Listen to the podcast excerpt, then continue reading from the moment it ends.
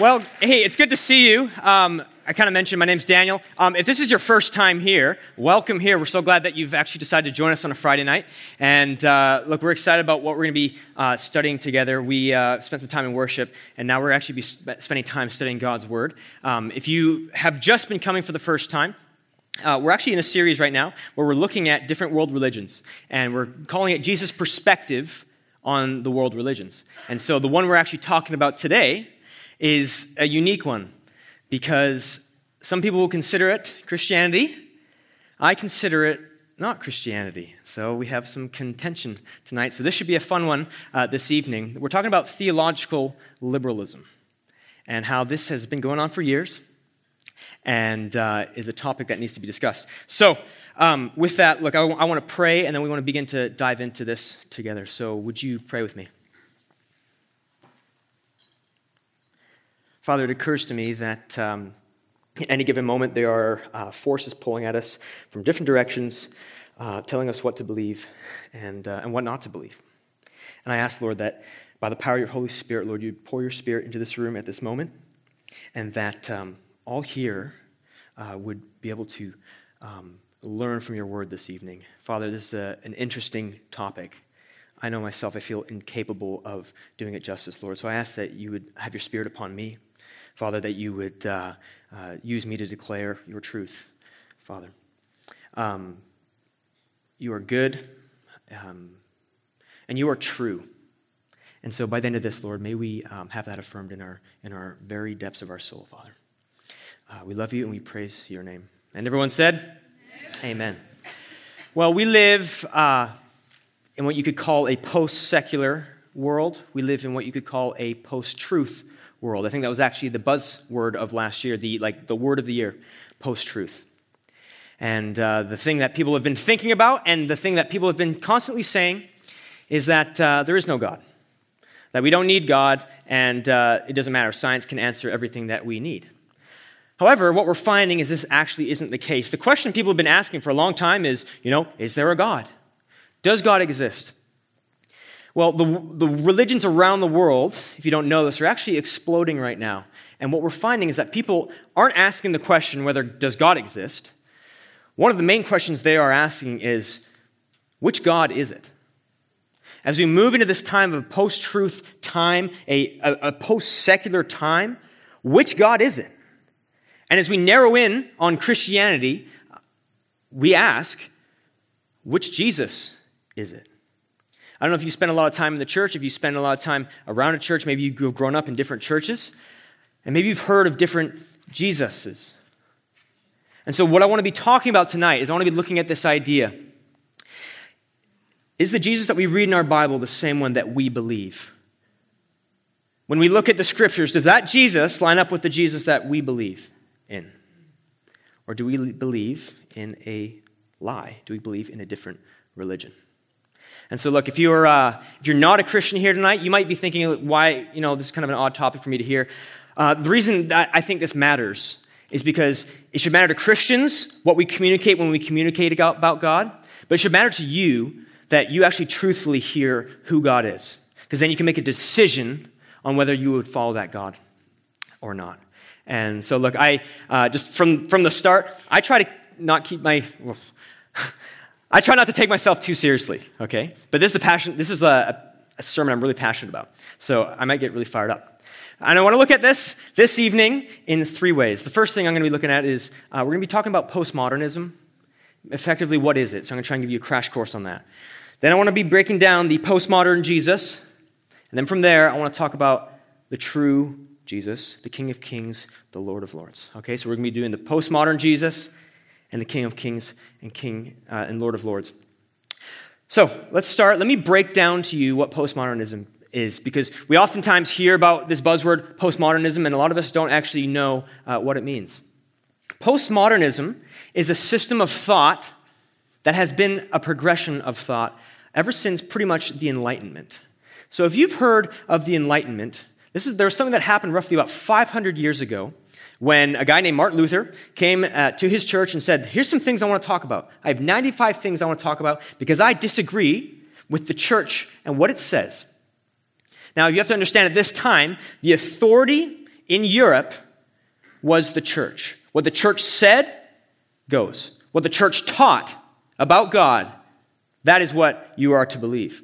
And it got to the point where Martin Luther was looking and he was reading in his Bible, and he said, you know, I think some of the things in here are untrue. I think some of the things you guys are teaching, you guys have kind of twisted it a bit. And I believe that everyone should be able to come to the conclusion for themselves and actually be able to read the Bible for themselves, not just have you trust in it. And so you have massive amounts of the distribution of knowledge as the Bible actually begins to be translated for the first time from Latin, because it was only the people, you know, the monks who could read Latin. That now moves, and people, you can have the Bible in English, so you can read it for yourself. You can have the Bible in German. You can read it for yourself. And so we have this movement from the church. Then, as the Enlightenment happens, that kind of kicks off the Renaissance, right? This new age of coming to an understanding. We begin to ask, you know, maybe there's things we can actually know about the world that we never knew before. And so we see a massive expansion of science. We see people begin to study science and try to understand what's going on, right? So then you see the, you know, they'll pictures of Leonardo da Vinci, and they cut open the bodies, and they're doing terrible jobs at medicine. But that progresses. People are beginning to understand and say, you know what? The authority was in the church for a while, and now we're actually able to kind of have a little bit more say in what is true and what isn't. So this moves from the Renaissance into what you could call a very much a naturalist worldview. So you guys might have heard of Charles Darwin, right? He wrote The Origin of Species, and we learned this in our schools that the only thing that exists in this world is that which is natural, that which is solid to touch. And there is no room and there's no realm for the supernatural. Anything that is supernatural, it's not real, because we have figured that the only things we can actually know things for certain is because we can observe them via science. And so this worldview has dominated the Western world for a long, long time. It was the idea that we can actually know because we can see it, we can tangibly touch it. So this moves into what we called modernism, which is before postmodernism. Modernism is best, the era of time where it kind of takes place is, you know, your 1850s up until like the early 1900s, late 1900s, or about mid-1900s. And modernism, the system of thought was this: we've come to an understanding of the world in such a way that we now know how we should live. If we all follow this way, we will be able to usher in the utopia. The utopia that we want, the world that we want, can be fixed by this system. And if you identify yourself with this system, if you commit to the plan of the system, you will live in a utopia. And so modernism continues, and we have these massive breakthroughs in more scientific discovery, more archaeological discovery, understanding about ourselves, understanding about how biology works. We're thinking this is the way it's going to be. And then modernism leads to not one world war, but two world wars, as these systems of thought and the system of doing things begin to clash with one another. You say, yeah, we figured it all out. The supernatural world is done, and what we're left with is two atomic bombs being dropped. We're left with the smell of Auschwitz, where 6 million Jews were brutally killed. And we're left with the tapping of white crosses in the fields of Europe, as soldiers went and died. So the world got to a point where they said, we can't live like this anymore. All that we can know and all that we can do is just exist. So I'm going to now exist for what I believe is true, and I'm going to exist and try and satisfy myself through self-actualization. And this existentialism, which you may have heard the name Jean-Paul Sartre. He was a French philosopher. He begins to coin the phrase existentialism, which has actually framed what we now call the postmodern era. It had evolved. Like a Pokemon evolves, we've now moved from modernism to postmodernism. Existentialism manifests itself in three ways. The first way is extreme individualism. The self is all that matters. You know, modernism was about the collective identity of the group, right? Think of communism. It's about all the people. Existentialism says it's about you, the individual. Also, number two, has an emphasis on freedom and responsibility. You have the freedom to do whatever you want. You have the freedom to self-actualize how you would like. And third, the world doesn't provide meaning. We provide meaning to our lives. So you've seen this transition from the church having authority to science having authority. Now we have the authority. I'm a self-thinking person. I know what I want, and I will now determine what is true in my life. This is what postmodernism preaches. You might have heard the phrase, knowledge is power. All right, I think I got a meme here. Knowledge is, studies for 5 minutes without a break. Knowledge is power. Postmodernism, what postmodernism teaches is that, yes, knowledge is power, but the power is knowledge, and knowledge corrupts. So for you to claim to know anything for certain about something is you actually making a power grab on that thing. So how this plays out in Christianity, you're claiming to know things about Jesus, because you're claiming to have that power over people, right? People are scared of going back to the previous era where the church controlled everything, right? And that's why we had the Reformation. So for you to determine and say, hey, that we know these things about Jesus is actually a departure, and they are saying, we can't trust you because that has led to oppression. You've been oppressing us. And so there's a massive cynicism that comes among postmodernism. An example of this is, how many young men here are at university campuses? All right. Have you heard about the patriarchy? The patriarchy. So one of the ways I've seen this in my own life is being told that the patriarchy is the problem of all evils because they're the ones who have power. So every man in this room, especially if you're a white male, you're the problem with the world because you've been using your privilege to basically oppress people. So this was like a massive thing in my university. I got to university, and I start hearing this, and I'm thinking, what? Where did this come from? Last time I checked, I was not oppressing anyone.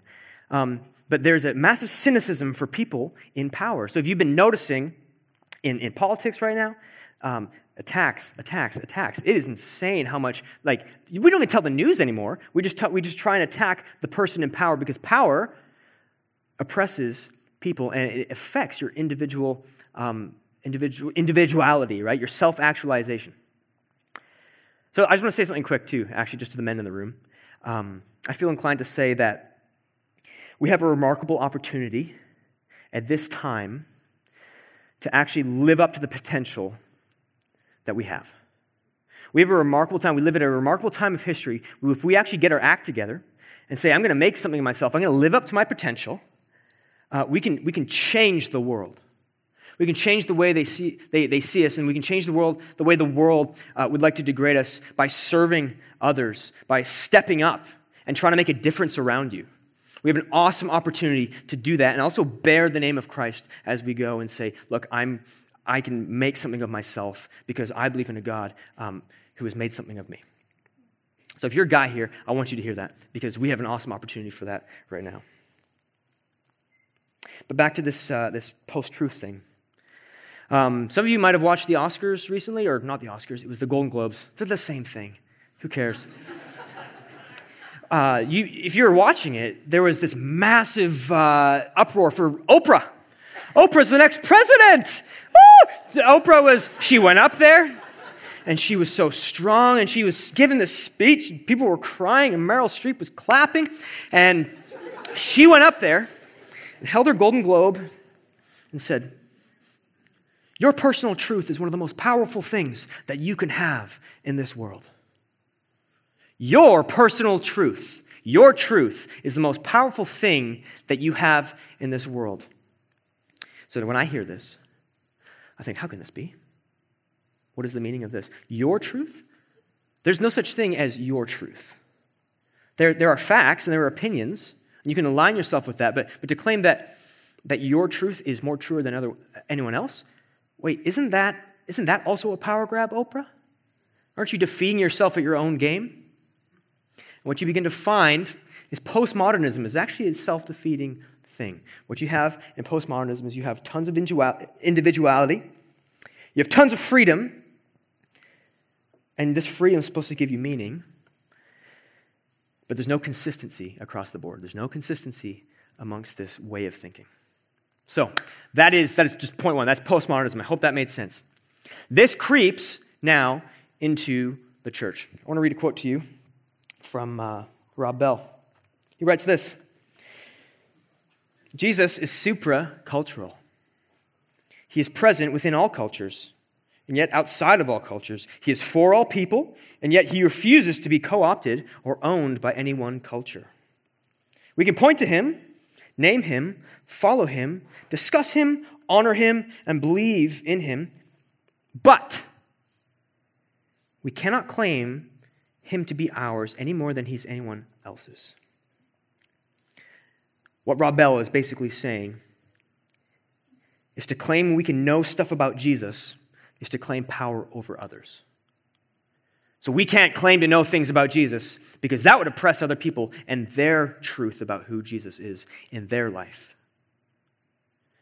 That's where we're left today. This is coming into the church as we speak.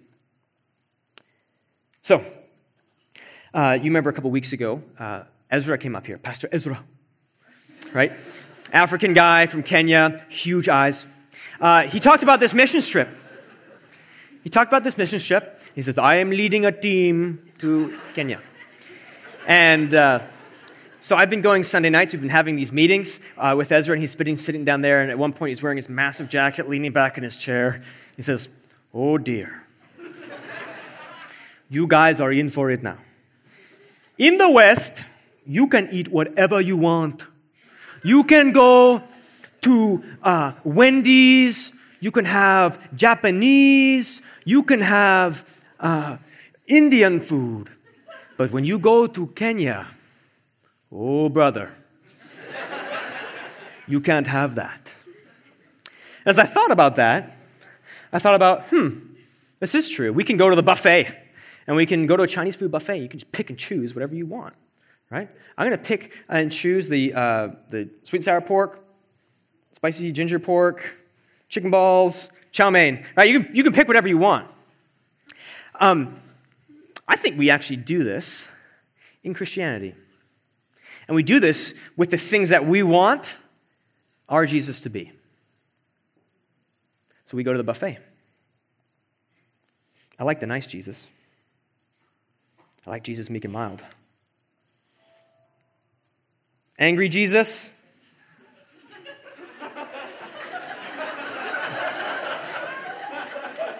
Andy, you're such a blessing.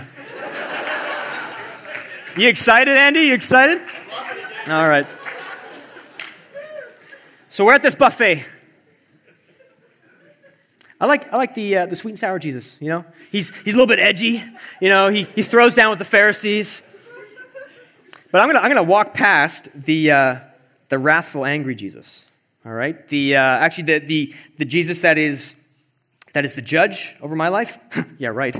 Okay. And this Jesus who condemns my certain, how I would, live sexually, I'll pass that too. He doesn't have authority over my life. And what you begin to notice is that we actually, a lot of times, come to this buffet of Christianity. We pick and choose what we want from the buffet, and we pick and choose which kind of Jesus we want. So the question that you're realizing here is, who's in authority? Are we? Is it a Build-A-Bear Jesus? Stuff, and you can pick the outfit. I was walking with Andy through West Edmonton Mall, and we were looking at the unicorns. He says, man, I want a unicorn one. Which, by the way, it was like going to Edmonton was this pilgrimage from my childhood. You know what I mean? If you're a Canadian kid here, sorry, Freddie. You're not, you won't understand. But I know for me, growing up as a Canadian kid, Freddie's from Mexico, so he wouldn't understand. He doesn't even speak English.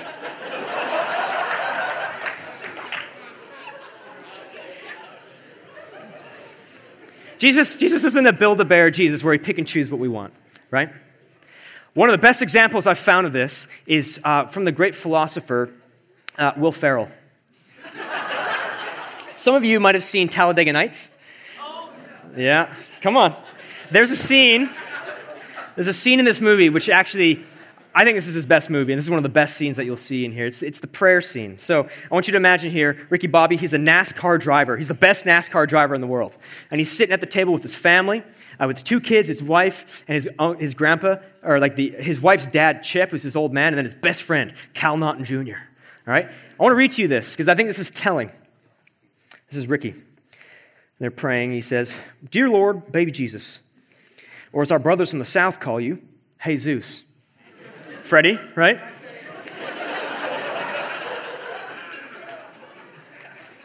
"We thank you so much for this bountiful harvest of Domino's, KFC, and the always delicious Taco Bell.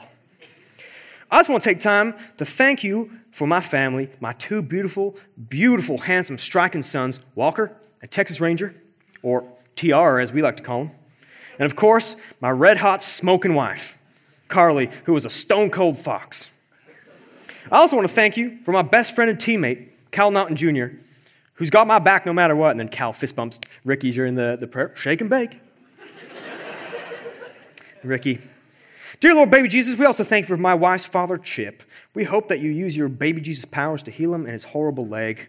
It smells terrible, and the dogs are always bothering with it. Dear tiny infant Jesus, we..." Hey! You know, sweetie, Jesus did grow up. You don't always have to call him baby. It's a bit odd and off-putting to pray to a baby. "Well, I like the Christmas Jesus the best, and I'm saying grace. When you say grace, you can say it to grown-up Jesus or teenage Jesus or bearded Jesus or whoever you want. You know what I want? I want you to do this grace good so that God will let us win tomorrow. Dear tiny Jesus, in your golden fleece diapers with your tiny little fat balled-up fist..." And here's the grandpa. "He was a man. He had a beard. Look, I like the baby Jesus version the best. You hear me? I win the races. I get the money. Ricky, finish the dang grace." Hey.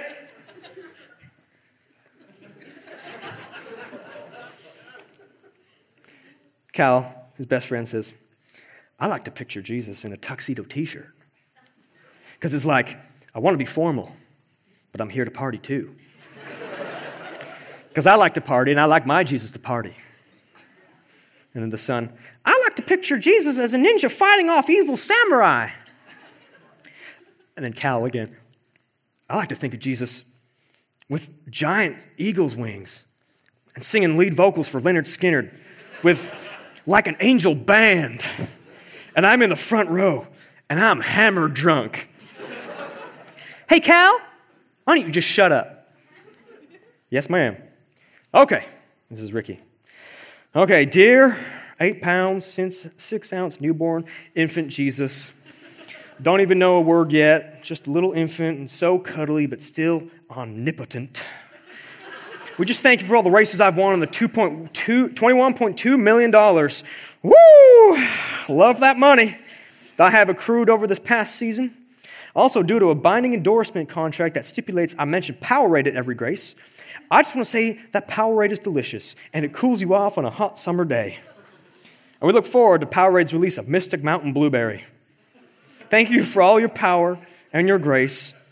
Dear baby God, amen."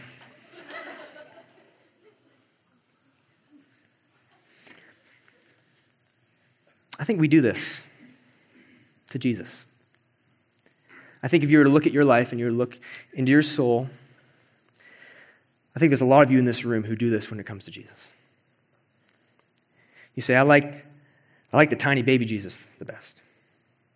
I don't like the wrathful, vengeful, jealous Jesus.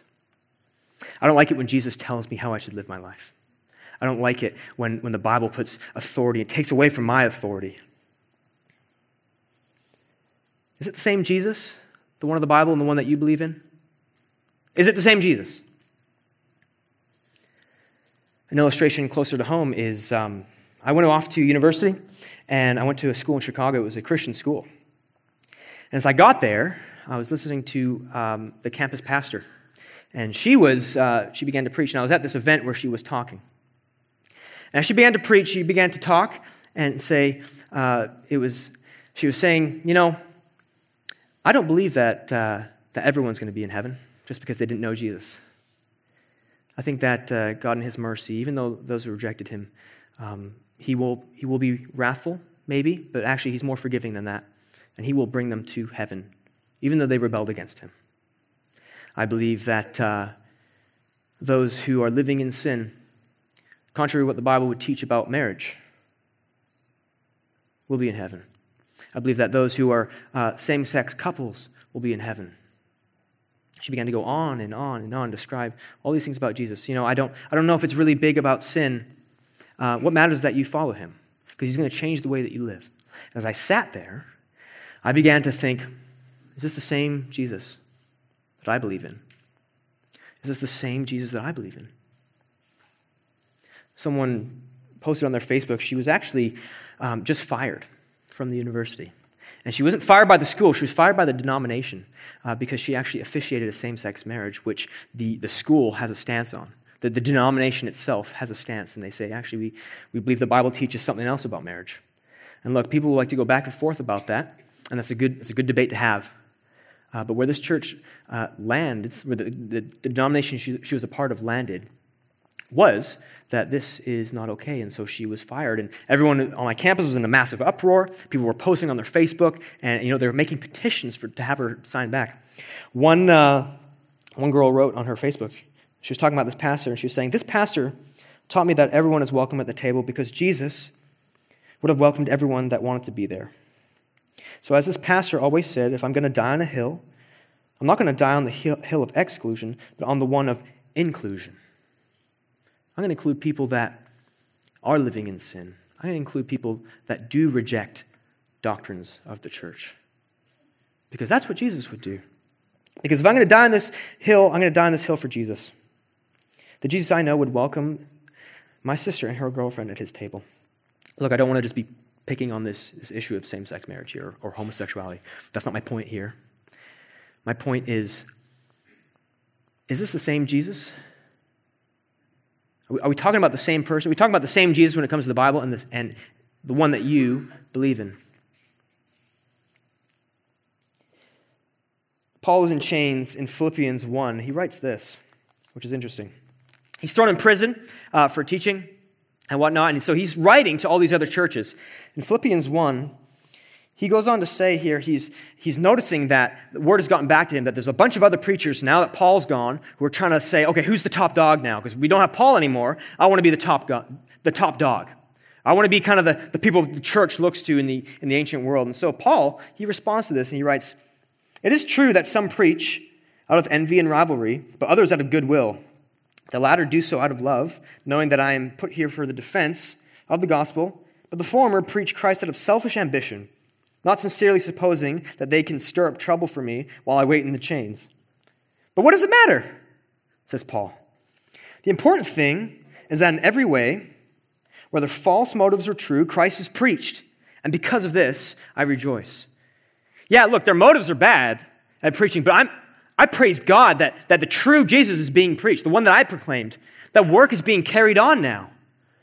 And so, yeah, the motives are bad. They're doing it for their own pride and their own, selfish ambition. But God is still glorified through this, and he can use them to reach his people. Notice the difference then when we look at Galatians. Paul will write in the first chapter here. I mentioned this last week, actually, we looked at Mormonism. I'm going to read it again to you. "I'm astonished that you are so quickly deserting the one who called you to live in the grace of Christ and are turning to a different gospel, which is really no gospel at all. Evidently, some people are trying to throw you into confusion and are trying to pervert the gospel of Christ. But if even we or an angel from heaven should preach a gospel other than the one we preached to you, let them be under God's curse. As we've already said, so now I say it again, if anybody is preaching to a gospel other than the one you accepted, let them be under God's curse." You notice the change there.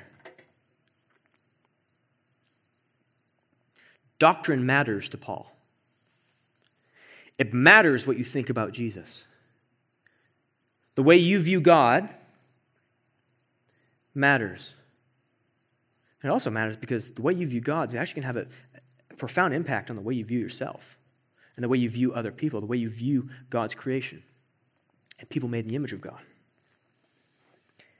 If you were to take a flight from Los Angeles Airport, and you're going to fly to New York. You know, like planes now, people don't actually fly planes. It's all computers. And I'm just kidding. I think people fly. I don't know. You fly. You take off.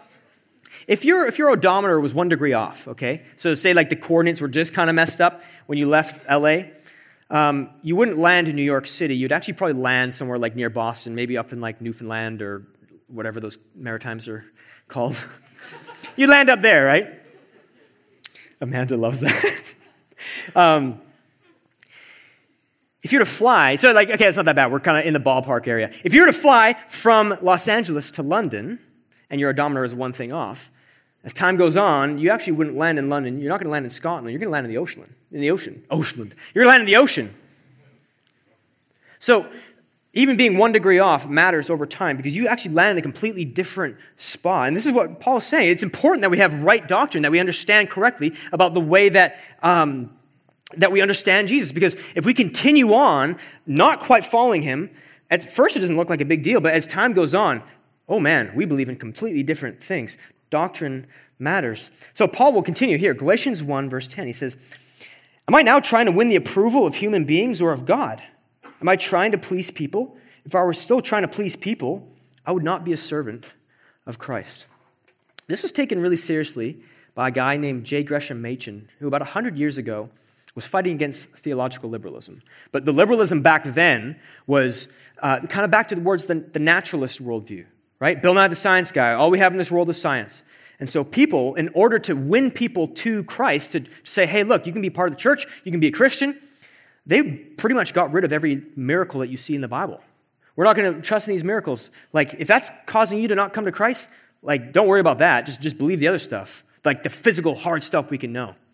And J. Gresham Machen says, look, you're setting out to try and include people, but what you're doing is you're inviting them in to destroy you more.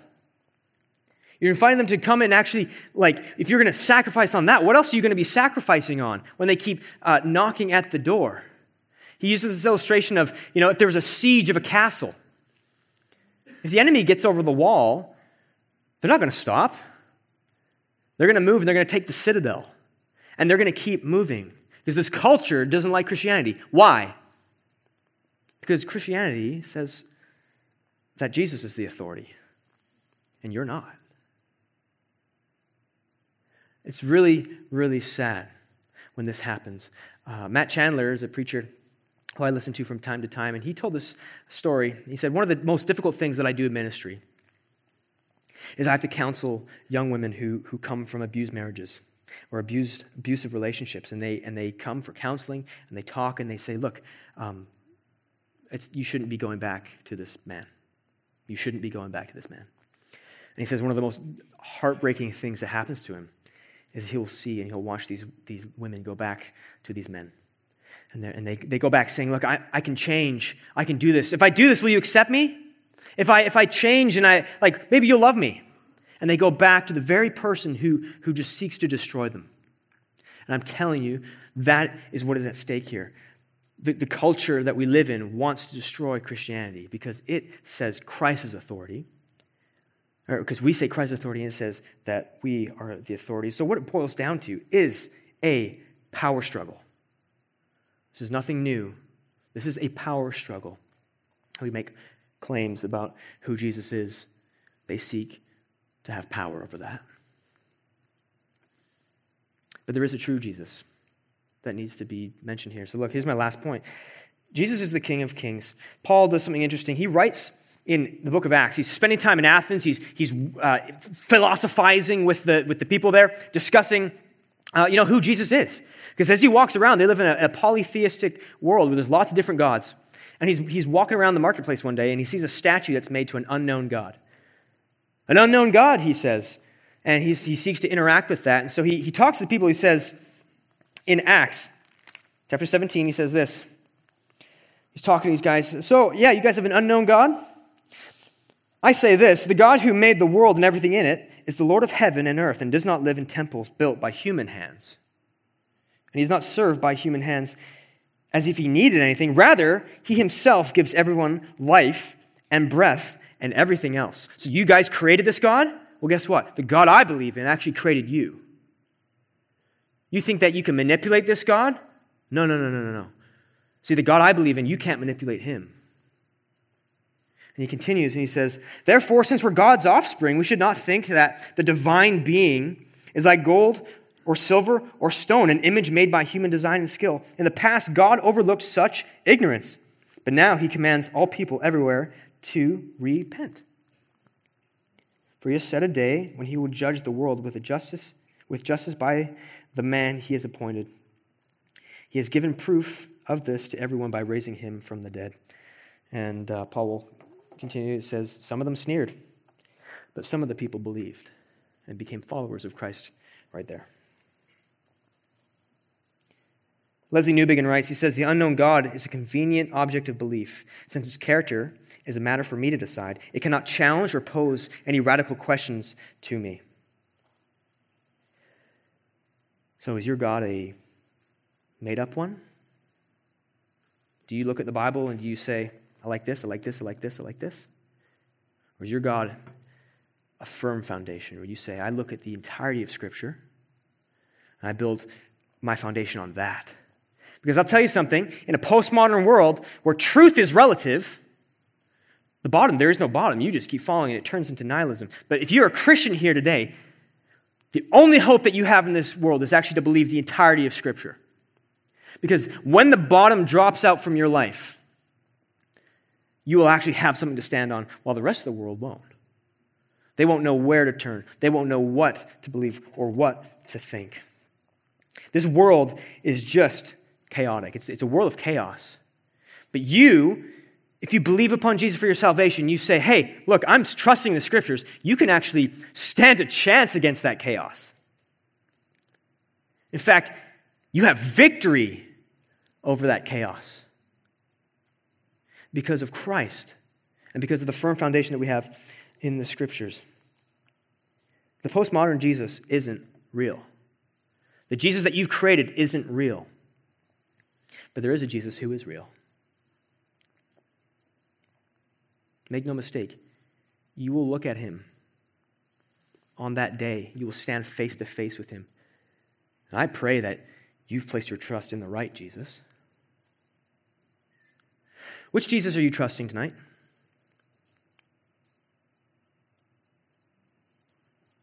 We are either gods or we are gods. We're either God's children. We sit under the Word of God. We say, I believe what Christ says about me. I believe what the Bible says about me. Or I believe what I say about me. And you make yourself the God.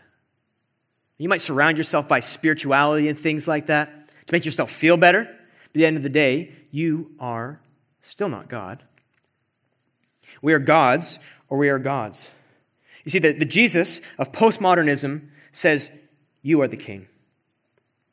But the God of the Bible, the Jesus of the Bible says, he is king. Who's the king? In your life, who's the king?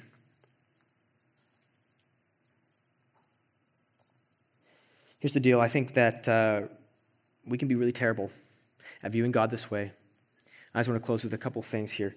The first thing is, often we don't view God this way because we actually don't know our Bibles very well. We are almost spiritually illiterate when it comes to the Scriptures. Will you resolve to actually make the Scriptures a priority in life and trying to learn about this God who you have a firm foundation in? You claim to believe in him, but do you know him? Do you know things about him? It's a relationship. It's back and forth. He reveals himself to you, and in return, you should try and learn things about him. He already knows you. Would you get to know him? We have a relationship with this God. The second reason that we're terrible at this is because we actually think we're the ones sitting on the throne, right? We think we're the ones who can call the shots. And maybe you just add Jesus to the shelf. He's on the trophy shelf of the things that are in my world and in my sphere. At some point, we have to realize that satisfaction won't come from centering on ourselves. But that true satisfaction, the reason you were made, comes when you bow your knee to Christ. Look, this has a profound way about the way we do community here. We always talk about community. The postmodern world, community doesn't work because basically when things don't go your way, you get up and you leave. There's no self-sacrifice. If you can't self-actualize, you're not enjoying that, community, the people around you, I'm out of here. But would you be part of biblical community that says, I'm going to self-sacrifice myself, I'm going to serve others, because I believe in a Christ who served me and who sacrificed for me. And you enter in this beautiful array of people who've gone before us doing this. You can have community or you can have your individualism. Which one do you want, right? I'll close with this. One day, I hope to be a dad. One of the reasons I work with kids in the summer is I just find kids are just such a delight. There's so much fun. The stories they tell, the joy on their faces. I mean, it's an amazing time spending with them and just seeing the innocence in their lives. And I hope one day I want to have a little son. And I want to tell the son about my King. I want to be able to sit him down. I want to be able to look at him and say, son, this world is chaotic, and there's power grabs everywhere, and there's people claiming to know things about the world. But I believe that my King is true. I believe what he says is right. I believe that he's the type of king who rules justly, he rules rightly. He's the type of king who, even though I rebelled against him, he came down to my level, and he sought community with me, he sought to know me. He's the type of king who in your darkest moments will still call you back to him. He will redeem you. That's the type of king that I want to be able to tell him about. So here's the thing. Our view of God matters. You can build a Jesus or you can trust in the real one.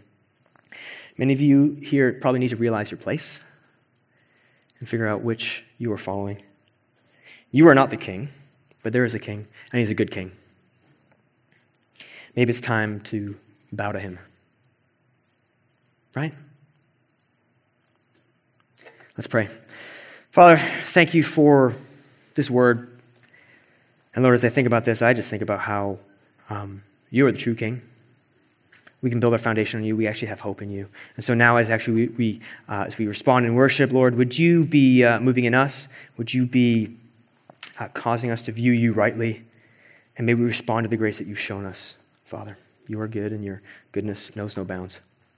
We thank you, and may our worship reflect our gratitude and our love for you. Amen.